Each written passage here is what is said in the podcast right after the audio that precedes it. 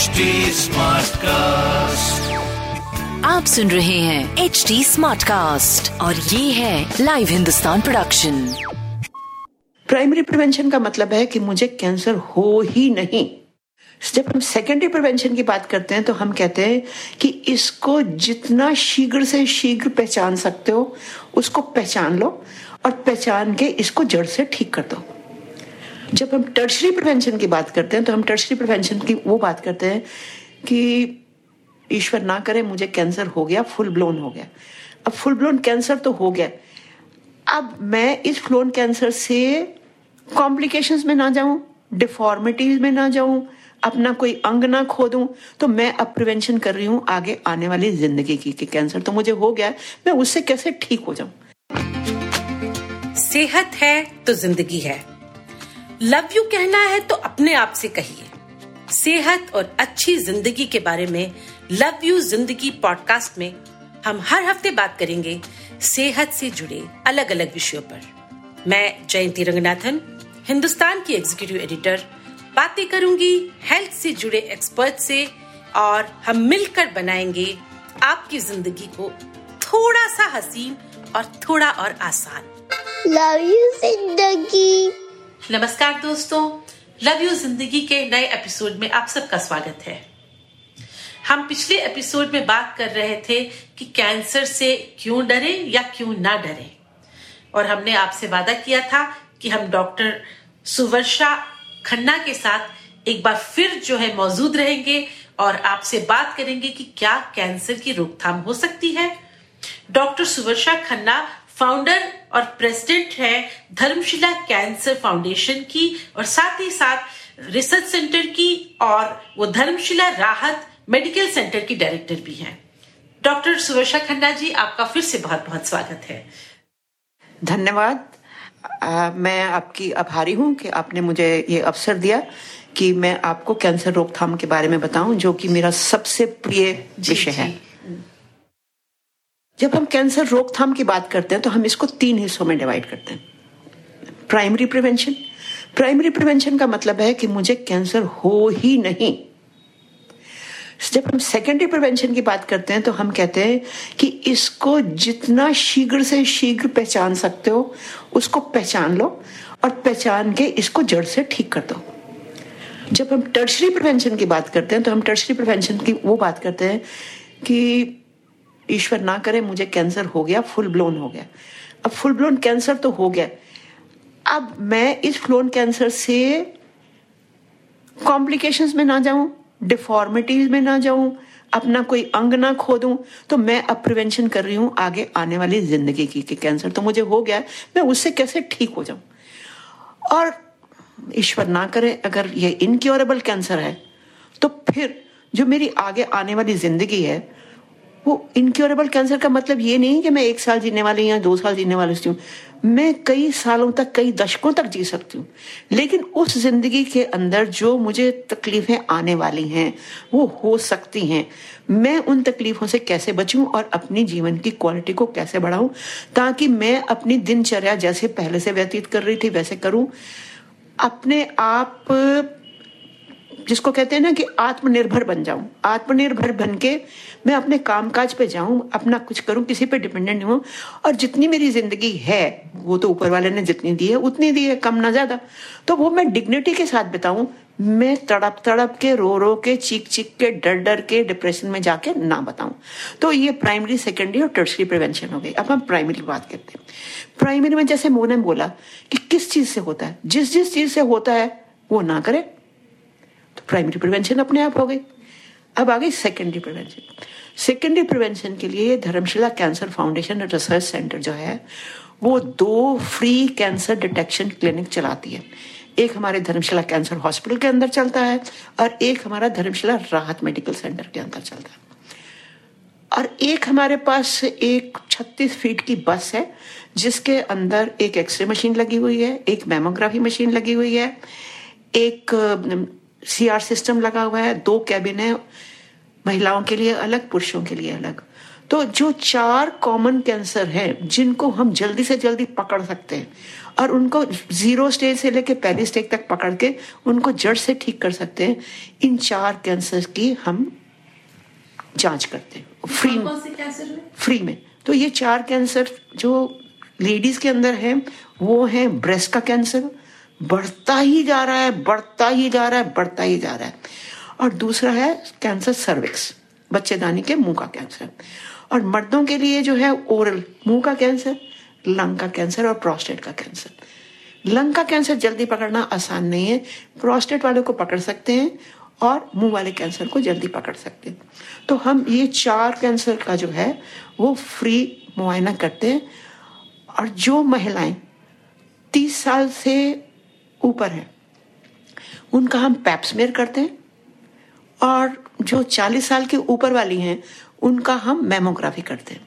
लेकिन जिस परिवार के अंदर माँ को, नानी को, बहन को, मौसी को, मुसेरी बहन को ब्रेस्ट कैंसर हो चुका है, उन महिलाओं की हम मैमोग्राफी 30 साल में भी करना शुरू कर देते हैं। और उनको सेल्फ ब्रेस्ट एग्जामिनेशन सिखाते हैं कि खुद करते रहो, कुछ भी जरा सा भी गांठ महसूस हो तो शीघ्र से शीघ्र आ जाओ और उस वक्त हमारे से ये चेकअप करवा लो। तो लेडीज के अंदर हम ये करते हैं। मर्दों के अंदर जो है उनका मुंह का कैंसर सबसे कॉमन होता है because of tobacco and alcohol.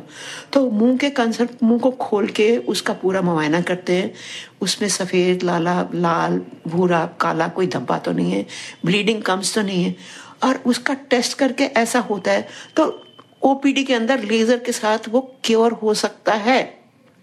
ठीक है, प्रोस्टेट का कैंसर भी अगर जल्द स्टेज में पकड़ा जाता है तो वो भी क्योर हो सकता है। तो ये 4 कैंसर क्योर हो सकते हैं। अब जब हम कहते हैं पैप स्मीयर की बात, तो पैप स्मीयर जो है वो 0 स्टेज में कैंसर को पकड़ लेता है, कैंसर के सर्विक्स को। और ये प्रिडिक्ट कर सकते हैं हम लोग कि इस महिला को अगले 4 साल में, 5 साल में, 6 साल में कैंसर होने की संभावना है। फिर उस परिवार को, उस महिला को कहते हैं अगर कोई एक आध बच्चा पैदा करना चाहती हैं आप तो इस पीरियड में कर लीजिए, फिर बाद में बच्चेदानी जाएगी, निकालनी पड़ेगी। तो बच्चेदानी जब तक है आपके पास ये पीरियड है, इस पीरियड में आप प्रेगनेंसी लिख कर लीजिए और बच्चा कर लीजिए, जितना भी करना चाहते हैं कर लीजिए, 1-2 जितने करने कर सकते हैं। और साथ में अपना पैप स्मीयर जो है रेगुलरली, वो उसकी रिपोर्ट के ऊपर डिपेंड करेगा कि हमने 3 महीने में कराना है, 6 महीने में कराना है, साल में कराना है, कब कराना है, वो पैप स्मीयर हम कराते रहेंगे। उस पैप स्मीयर के अंदर ज्यों ही मुझे लगा कि ये सेल प्री कैंसरस से कैंसरस की तरफ जाना शुरू हो रहे हैं तो उसी वक्त मैं कहूंगी जी अब 3 महीने के अंदर अंदर आपकी सर्जरी होगी, आपकी जो है आपका यूट्रस निकल जाएगा। ना आपको लक्षण थे, ना लक्षण होंगे, ना तकलीफ थी, ना होगी, बिल्कुल उस तरह से पहले की तरह आपकी नॉर्मल लाइफ आ जाएगी। तो ये है सेकेंडरी प्रिवेंशन की अगर मेरे जिस्म के अंदर कैंसर ने पनपना शुरू कर दिया तो मैं उसकी शीघ्र पहचान करके उसको जड़ से ठीक कर दूं। ठीक है, ये आपने रोकथाम की बात की, बिल्कुल। अब मुझे बताइए, रोकथाम के साथ साथ एक सबसे बड़ा होता है लक्षण। आज की भागती दौड़ती जिंदगी में हम सब लोग जो है लक्षण से ज्यादा वो एक तरह से अलर्ट हो जाते हैं। तो कैंसर के कुछ कॉमन लक्षण भी होंगे ना जो हमें चेता देंगे, घंटी जैसी। जब हम कैंसर लक्षण की बात करते हैं तो वो लक्षण जो है जरूरी नहीं है कि कैंसर की वजह से। वो लक्षण जिस ऑर्गन से, जिस शरीर के अंग से कैंसर शुरू हुआ है उस अंग के लक्षण है। तो वो लक्षण में जो आपको बताने जा रही हूँ, तो आपको एक तो है कि डरने की जरूरत नहीं। जो ये लक्षण है किसी भी रोग में, नॉन कैंसर रोग में हो सकते हैं। आप 6 हफ्ते के अंदर अंदर इनका इलाज करने के बाद इनके से अगर मुक्ति नहीं पा लेते फिर मुझे कैंसर के बारे में सोचना है। तो मैं आपको डराने के लिए नहीं बैठी। मैं कहूँगी जी कि अगर खांसी है तो कैंसर हो सकता है। हाँ, कैंसर हो सकता है, लेकिन खांसी जो 6 हफ्ते तक नहीं जाएगी उसकी बात करेंगे। नहीं तो खांसी तो इस वक्त पूरे शहर में फ्लू फैला हुआ है, हर कोई खांस रहा है, तो हर किसी को तो कैंसर नहीं हो सकता ना। ओके, अब हम लक्षणों की बात एक एक करके शुरू से शुरू करें। तो हम शरीर के अंगों से शुरू होते हैं। अगर मेरे दिमाग के अंदर कैंसर है, ऊपर सिर से शुरू होते हैं क्योंकि ये याद रहेगा। तो सिर से अगर शुरू होते हैं तो मेरे को सेंट्रल नर्वस सिस्टम के अंदर कोई कैंसर है, इसको हम इंट्राक्रैनियल ट्यूमर बोलते हैं। अब इंट्राक्रैनियल ट्यूमर की वजह से मेरे को क्या क्या लक्षण हो सकते हैं, और ये लक्षण पहचाने नहीं जाते। जैसे बाकी लक्षण पहचाने जा रहे थे, ये पहचाने नहीं जाते। एकदम मुझे चक्कर आने शुरू हो गए, मेरे को डबल दिखाई देना शुरू हो गया, मेरी चाल जो है उसका बैलेंस बिगड़ गया, मेरा पैर उल्टा पुल्टा पड़ रहा है, मेरे को वॉमिटिंग बिना मतलब के शुरू हो गई है। तो ये कि मेरा अंदर इंट्राक्रेनियल प्रेशर बढ़ रहा है, ये इंट्राक्रेनियल प्रेशर बढ़ने के सिम्टम है। लेकिन मेरा इंट्राक्रेनियल प्रेशर जो है वो नॉन कैंसर गिल्टियों से भी हो सकता है, कोई बीमारियों से भी हो सकता है, इन्फेक्शन के। तो इसका मतलब ये नहीं है कि मेरे को कैंसर है। हाँ, मेरे को 6 हफ्ते के अंदर डायग्नोज कराना है कि ये है क्या, ठीक है। अब उसके बाद नीचे हम आते हैं, दिमाग के नीचे से आते हैं क्रेनियम के, अपनी मुंह के ऊपर आते हैं। तो अब मुंह का कैंसर जो है उसका लक्षण क्या हो सकता है? फिर मैं कहूंगी, जब तक लक्षण शुरू होते हैं तब तक बीमारी ने अपना घर बना लिया होता है। तो लक्षण शुरू ही तब होते हैं जब बीमारी ने अपना पैर पसार लिए, तभी लक्षण शुरू होते हैं, उससे पहले नहीं होते। अब मुंह के कैंसर का लक्षण है कि मैं अच्छी भली थी और मेरे मुंह के अंदर बार बार जो हैं वो अल्सर होने शुरू हो गए, छाले बनने शुरू हो गए, और आगे होते थे 2-4 दिन में हट जाते थे, ये छाले हटने का नाम नहीं ले रहे। अब मेरे मुंह के अंदर मेरे गम से बिना मतलब ब्लीडिंग हो रही है। मेरा खाना पीना ठीक है, विटामिन सी इनटेक मेरी ठीक है, मैं नींबू पानी भी पी रही हूँ, मैं संतरे भी खा रही हूँ, फिर मेरे को ये ब्लीडिंग कहाँ से आ रही है, क्यों हो रही है? मेरे मुंह के अंदर कोई काला सफेद लाल धब्बा हो गया है, वो कैंसर हो सकता है। ये सारी भी प्री कैंसरस है, ये लक्षण भी सारे के सारे प्री कैंसरस है। सो मुंह खोल के देखो, टेस्ट करो, अगर प्री कैंसरस हैं लेजर लगाओ, मुक्ति पाओ। उसके बाद हम गर्दन पे आते हैं। गर्दन के अंदर मेरे को गिल्टियां, कोई भी गिल्टी हो सकती है। तो हमें अपने आप को, गर्दन को रोज के रोज तो नहीं, महीने में एक दफा अपने उसको चेकअप करना है कि गर्दन के अंदर अपने हाथों से देखने कोई गिल्टी तो नहीं है। अगर कोई गिल्टी है तो ये जरूरी नहीं कैंसर की, ये टीबी की भी हो सकती है, किसी चीज की भी हो सकती है। तो लेकिन उसका बायोप्सी करके देखना है कि कैंसर है कि नहीं। कैंसर है तो इलाज कराओ, टीबी है तो टीबी का इलाज कराओ, इन्फ्लेमेटरी है तो इन्फ्लेमेशन का इलाज करो, छुट्टी हो गई। अब आप आगे छाती के ऊपर। अब ऐसा करने से आपको धीरे धीरे सब याद रहेगा। अब छाती के अंदर 2 बड़े ऑर्गन है, 2 फेफड़े हमारे और एक हमारा दिल, ठीक है। अब फेफड़ों का कैंसर है, उसके अंदर का लक्षण क्या आएगा? खांसी, सांस फूलना, मुंह से खून आना। ये तीनों के तीनों उस वक्त आएंगे जब कैंसर एस्टैब्लिश हो चुका हुआ है। ये अर्ली साइंस नहीं है, ये एस्टैब्लिश हो चुका हुआ। तो आमतौर पे क्या होता है कि पकड़ा नहीं जाता। खांसी जुकाम हुआ, सब फ्लू समझते हैं, सब ब्रोंकाइटिस समझते हैं, कोई दमा समझता है, गए डॉक्टर के पास, इलाज करते रहे। 15 दिन 20 दिन नहीं ठीक हुआ तो डॉक्टर ने कहा चलो एक्सरे चेस्ट करा लो। एक्सरे चेस्ट में कई दफा अर्ली लंग कैंसर भी नहीं पकड़ा जाता। टीबी है, टीबी का इलाज करते। 6 महीने टीबी का इलाज करते रहे। बंदा जो 50 किलो था वो 20 का रह गया, 30 का रह गया, उसका वजन गिरना शुरू हो गया बुरी तरह से, उसका बुखार नहीं उतर रहा, उसका कुछ नहीं हो रहा। चलो अब CT स्कैन कराते। CT स्कैन कराया तो वहां पे कैंसर बैठा हुआ है। अब CT स्कैन पहले दिन तो नहीं करा सकते ना, पहले दिन तो नहीं करा सकते, तो ये लेट डायग्नोसिस है। लेकिन अगर हमारे दिमाग में अवेयरनेस है कि ये भी हो सकता है, ये भी हो सकता है, ये भी हो सकता है, तो मैं जो 6 हफ्ते के बाद है वो कैंसर को सस्पेक्ट तो करूं, रूल आउट करना बेहतर है। बिल्कुल, मैं रूल आउट तो करूं। पर लोग अरे ये खामखा भी जांच करवाते हैं। अरे खामखा में भगवान ना करे अगर अर्ली स्टेज का पकड़ा गया तो वो कितनी खुश नसीबी है बनिस्बत की लेट स्टेज में पकड़ा जाए। तो ये हो गया, तो ये फेफड़े के कैंसर की बात आई। अब हम आगे नीचे पेट के अंदर, तो लिवर का कैंसर है।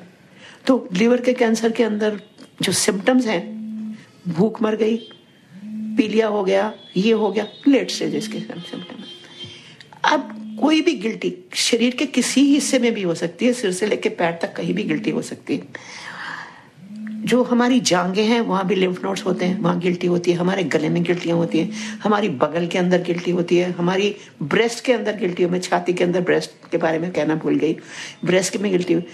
अब खाली औरतों का ब्रेस्ट कैंसर नहीं होता, ज्यादा औरतों को होता है, लेकिन मर्दों को भी ब्रेस्ट कैंसर हो सकता है, मर्दों को भी ब्रेस्ट कैंसर हो सकता है।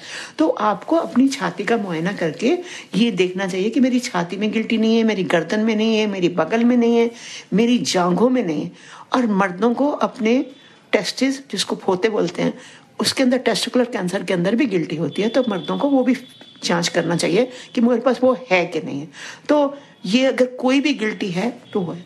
और शरीर के किसी भी हिस्से से कोई भी रिसाव हो रहा है, नाक से आ रहा है, मुंह से आ रहा है, पेशाब के रास्ते आ रहा है, पखाने के रास्ते आ रहा है, वेजाइना के रास्ते से कोई भी ब्लड या डिस्चार्ज आ रहा है, तो वो कैंसर का लक्षण हो सकता है। जरूरी नहीं है कैंसर है, हो सकता है, ये सकता है। कोई आपके शरीर के ऊपर कोई भी एक मस्सा है जिसको हम तिल बोलते हैं, मस्सा बोलते हैं, और वो था तो बड़े सालों से, एकदम इसकी शक्ल और साइज बदलना शुरू हो गया। वो गोल था वो इर्रेगुलर सा कांटेदार बनना शुरू हो गया, बढ़ रहा है साइज में। अगर वो बढ़ रहा है तो इसको बायोप्सी करा के इसको रूल आउट करवा दीजिए कि कैंसर है कि नहीं है। तो मोटे मोटे ये जो है ये लक्षण है, मैं आपको डराने के लिए नहीं बोल रही हूँ, ये किसी और बीमारी के भी हो सकते हैं। 6 हफ्ते तक अगर कुछ ठीक नहीं होता तो जरूर कैंसर की जांच कराएं, हम फ्री जांच करके देंगे। डॉक्टर साहब आपने बहुत पते की बात की कि अगर हम सही वक्त पे जांच कर लें और कैंसर रूल आउट हो जाए तो खुशी होगी होगी, और अगर पकड़ में आ जाए और अगर फर्स्ट स्टेज है तो उसका मतलब है कि इलाज पूरी तरह संभव है। तो दोस्तों अगले एपिसोड में भी हमसे जुड़े रहिएगा। हम डॉक्टर सुरेश खन्ना को इस तरह जाने नहीं देंगे क्योंकि हम उनसे बात करने वाले हैं सपोर्टिव और पैरेटिव केयर के बारे में और साथ ही साथ पोस्ट केयर के बारे में भी। और आप लोग अपनी सेहत का खूब ख्याल रखिए और साथ में कहते हैं लव यू जिंदगी। आइए अब सुनते हैं पतंजलि के आचार्य बालकृष्ण जी से, जो हमसे करेंगे आयुर्वेद, योग और बेसिक लाइफ लेसन से जुड़ी बातें। Over to you Deepti. Thank you, Jayanti ji. This segment is brought to you by Patanjali. तो आचार्य जी, मेरा आपसे आज का सवाल है ये कि, और आचार्य जी साथ ही एक और उलझन सुलझाइएगा, वो ये कि आपने तो बड़े ही ट्रेडिशनल विचारधारा से अपनी पढ़ाई पूरी करी है, पर पतंजलि एज अ ब्रांड काफी मॉडर्न है, ऐसा क्यों?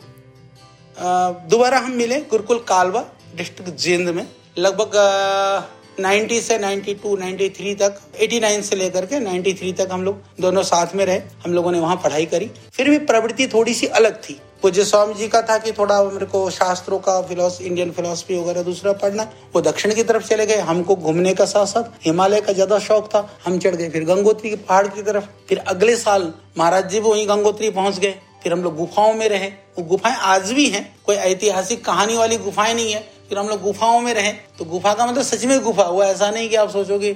हमारे वाले में तो थोड़ा हम गैस के चूल्हा भी ले गए थे, तो जुगाड़ खाने पकाने वगैरह का ठीक था। महाराज जी वाले में तो पानी भी नहीं था। तो ऐसी जगह पर हम लोग रहे, वहाँ भी हम लोगों ने 2-3 साल अपने गुजारे। सर्दी में नीचे आ जाते थे, फिर गर्मी में उधर रहते थे, ऐसा करके किया। उसी समय पर हम लोगों ने संकल्प लिया था कि हमें आध्यात्मिक रास्ते पे रहना है, ये तो तय था कि हमें दुनियादारी सांसारिकता उन चक्करबाजी में नहीं जाना है। पर करें क्या यह निश्चित नहीं था कि हमारे पास कितने विकल्प थे। हमारे पास 2-3 विकल्प थे, या तो हम कोई संस्कृत गुरुकुल वगैरह स्कूल वगैरह टाइप खोलते, या उसमें हम टीचर बनते या प्रिंसिपल बनते या हम जो भी डायरेक्टर जो भी बनते, या तो वो हमारे लिए ऑप्शन था। या फिर हम लोग जैसे हम लोगों ने सीखा था गुरुकुल में संध्या हवन वगैरह जो भी हम कराते हैं सब यज्ञ वगैरह पुरोहिताई वगैरह टाइप वो करें। तीसरा था कि कथा प्रवचन जैसे कथा वगैरह करते हैं, वो विकल्प था, मतलब सीमित थे। चौथा ये था कि इसको करने के लिए भी तो फिर भी जगह चाहिए, कुछ भी करोगे तो कहीं तो करोगे, जगह के बिना आसमान में तो कुछ होना नहीं था। तो उस समय पर फिर ये था कि हम किसी आश्रम में जाएं, पहले से बने हुए बड़े बड़े मठ मंदिर आश्रम है, किसी का शिष्य बन जाए, चेला बन जाए, तो बना ही लेते, पढ़े लिखे तो हम थे ही थे। फिर वहां जाते तो फिर हमारे लिए क्या था कि वहां की जो परंपराएं और मर्यादाएं, हम किसी परंपरा और मर्यादा के विरोधी नहीं है, परंतु बहुत सारी परंपराएं ऐसी हैं जैसे आज है। मैं आया हूँ, आपको तो कोई दिख नहीं रहा, कोई चेला मेरे लिए आसन उठा कर ला रहा, मैं साधु, मैं आराम से बैठ जाऊंगा, जहाँ तुम बैठो वहां बैठ जाऊंगा, तुम उठा के बैठा लो बैठ जाऊंगा, उठा लो उठ जाऊंगा। तो हमारे लिए वो, हमारे लिए यह था कि हमें सिर्फ एक परंपराओं के नाम पर किसी भी तरह का आडंबर को जिंदगी में नहीं ढोना है, एक तो ये संकल्प था। दूसरा था कि हमें भारतीय संस्कृति का वह पक्ष जो पक्ष मानवता के लिए जरूरी है, यानी जो उदात्त पक्ष। आप कहेंगे क्या है, बाकी जरूरत नहीं है, बाकी होने न होने से भी जिंदगी चल सकती है, पर कुछ ऐसी चीजें हैं जिसके हुए बिना जिंदगी चल नहीं सकती है। तो हमने कहा कि हम उस पक्ष को लेंगे। तो हम लोगों ने बहुत विचार किया। तो जैसे मैंने आयुर्वेद पढ़ा हुआ था बहुत अच्छी तरह से, योग भी, श्रद्धेय स्वामी जी भी आयुर्वेद योग का नॉलेज था। तो हमने कहा कि अब हम विशुद्ध रूप से पूजा पाठ कर्म कांड इन सब चीजों को न करते हुए हम योग और आयुर्वेद को आश्रय बनाएंगे। योग और आयुर्वेद को आधार बना करके हम अपने जीवन को या अपनी यात्रा को या अपने विचार को हम आगे बढ़ाएंगे। अगर आपको आचार्य बालकृष्ण के साथ की गई बातचीत इंटरेस्टिंग लगी हो तो पतंजलि वेलनेस पॉडकास्ट को सुनने के लिए लॉग ऑन टू hdsmartcast.com।